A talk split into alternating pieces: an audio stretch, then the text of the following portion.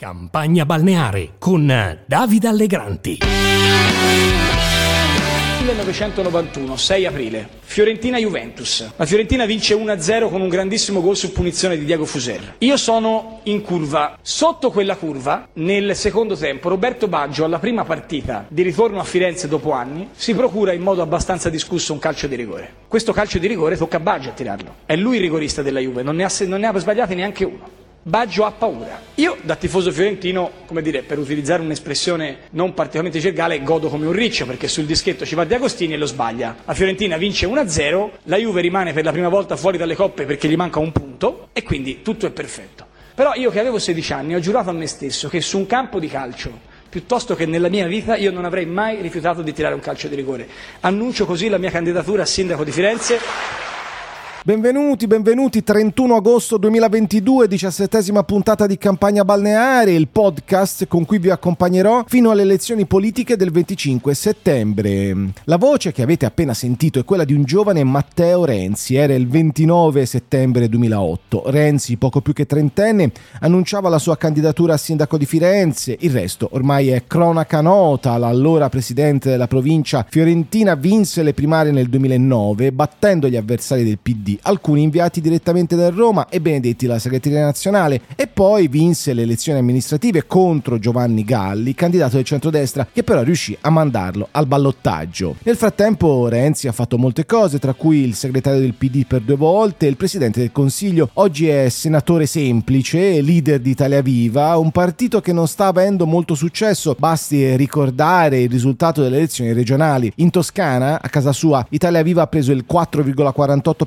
e si presentava insieme a Più Europa. A Firenze, la città di cui è stato sindaco, ha preso il 6,67%. In pochi anni, insomma, Renzi ha disperso un patrimonio politico, sociale, persino umano. Fin qui ha tuttavia avuto un ruolo centrale in Parlamento grazie anche alla pattuglia di deputati e senatori a lui fedeli in grado di condizionare numericamente il corso degli eventi politici. Ora ci sono le elezioni e Renzi ha lanciato un'alleanza di riformisti, ma ha anche trovato un modo per farsi rieleggere, il terzo polo. In teoria avrebbe pure accettato di non essere essere il frontman, il frontrunner, insomma di non essere il numero uno della campagna elettorale. Al suo posto stavolta è Carlo Calenda, segretario di azione con cui il leader di Italia Viva ha siglato un'intesa. Voglio essere molto chiaro a tutti quelli di Italia Viva o comunque amici che mi hanno scritto oggi dicendo ma perché il simbolo? Se credi nella politica non hai paura di fare un passo indietro se è chiara la visione e se è chiaro l'orizzonte. L'ex presidente della provincia, ex sindaco di Firenze, ex segretario per due volte del PD, ex presidente del Consiglio non è mai stato il vice neanche di se stesso e quando invece ha avuto dei numeri due, dalla presidenza della provincia fiorentina nel 2004 alla Leopolda, dalla quale ha lanciato fin dal 2010 l'assalto alla diligenza, pardon, alla dirigenza, ecco insomma alla fine questi cosiddetti numeri due sono stati inglobati, ciucciati come eh, una caramella. Quello che si è avvicinato di più a un vice, ma anche a un fratello maggiore, è stato Graziano del Rio. Gli altri sono stati tutti tendenzialmente rottamati, chiedete un po' all'ex compagno di viaggio ai tempi della Leopolda 2010, Pippo Civati. PD l'aveva fatto ma non ci aveva creduto la nostra okay. critica di allora. Noi ci provavamo anche perché avevamo 30 anni, ci sì. si prova. Dopodiché questa cosa lui l'ha piegata tutta in una... lui l'ha voluta piegare nel senso che dicevamo prima, cioè il leader, il suo gruppo di spinta, tutti d'accordo, se non ci deve essere nessuno che dice scusami, secondo me questa è una pirlata, no, mm-hmm.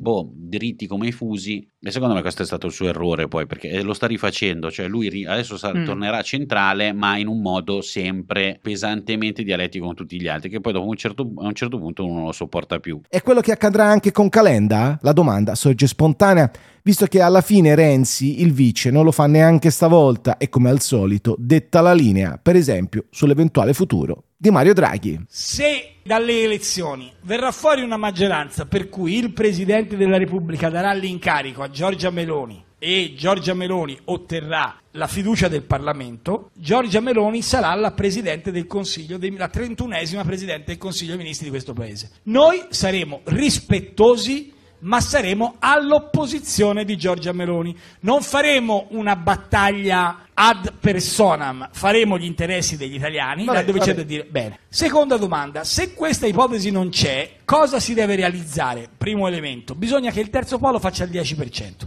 Se volete che ci sia una chance di ridare il governo a Mario Draghi, c'è soltanto un modo, dare al terzo polo il 10%.